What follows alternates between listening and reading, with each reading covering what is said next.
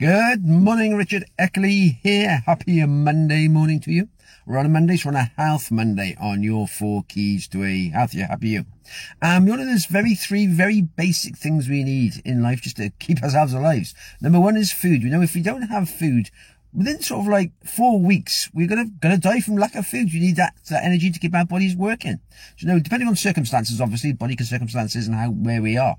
So, it's four weeks without food, and unfortunately, we've we've died. Three weeks, not three weeks, without water, it's only three days. Three days, on, again, depends on circumstances, body condition, everything else. But it's about three days without water. We will die. Our bodies can't carry on without the water. It needs to hydrate to keep it going. But without oxygen, we're only literally three minutes. And this is pretty well, no matter what the circumstances are. If we haven't been breathing oxygen in, breathing air in for over three minutes, we're going to be gone. So it's, this obviously you've trained yourself with the slow breathing exercise and things like that. But it shows how important just our breathing is, our oxygen we need to get into our systems to keep ourselves healthy. And most of us don't actually breathe properly, as crazy as it sounds. We just breathe an automatic pilot. We don't realize actually we're not breathing properly to get our lungs working the best they can.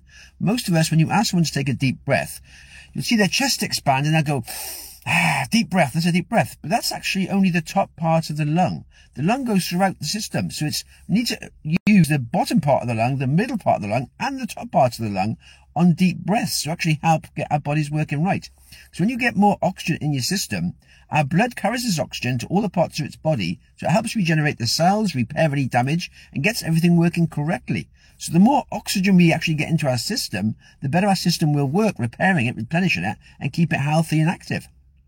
So the best way to do that is to actually, when you breathe, is to actually breathe into your stomach first of all. If you feel a deep breath into your stomach, you're using more, there's more lung capacity in the stomach than there is in the chest capacity. So you want to breathe into your stomach and you feel it. Then if you actually think about it, there's three parts. There's the stop, the, the bottom part, which is your stomach, then the middle part, and then the top part. So if you breathe into your stomach first, you get more oxygen in. If you then think, breathe into your stomach, and then breathe into the middle part, and actually think about the middle part of your lungs. You breathe in your stomach, like a second breath is the middle part. And if you breathe, take a third breath, it should be your third part, but all in one slow system. So you're breathing into your stomach, the middle part, and the top part. You then got your whole lung being used. The whole of the oxygen is getting in there. And actually, if you're sat down and you do this slowly, you actually can sometimes feel yourself slightly sort of like dizzy in, in your head. You're getting more oxygen into your system than you're used to getting. And that's obviously good for you. You don't want to do this too much, obviously. But if you do this like once or twice a day, just to sit down and get deep breaths coming into your stomach, to the middle part and the top part. You're using your whole lung. You're getting more oxygen in there and your whole body then can just take over using that oxygen to go to all your organs, repair your cells and get everything working correctly. Because quite often we just do shallow breathing all the time. We don't realize how the importance of getting oxygen into our system helps everything work better. We need to breathe, and this actually gets more into our system. And actually breathing through your nose, especially during cold weather, is a big help as well. Because that means the air's coming through, it's been filtered by the, the, the hairs in our nostrils, and it also warms the air up so it's not so cold. Well, if we breathe directly, very freezing cold air into our mouths, it's getting directly into our system, which shocks more the system.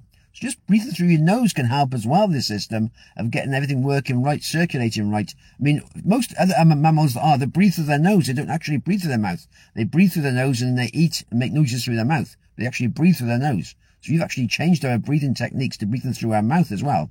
Not quite sure when that happened, but it did. So it's worth to getting back to breathing through our nose again. Deep breaths into our stomach, into the middle, into the top of the lungs. We get all the lung working re re-oxygenate our whole bodies and then you'll feel more live, more better, and it just help the whole system work better. So yeah, all good. There you are. Have yourself today and have a good couple of deep breaths. Take it steady. All the best for now.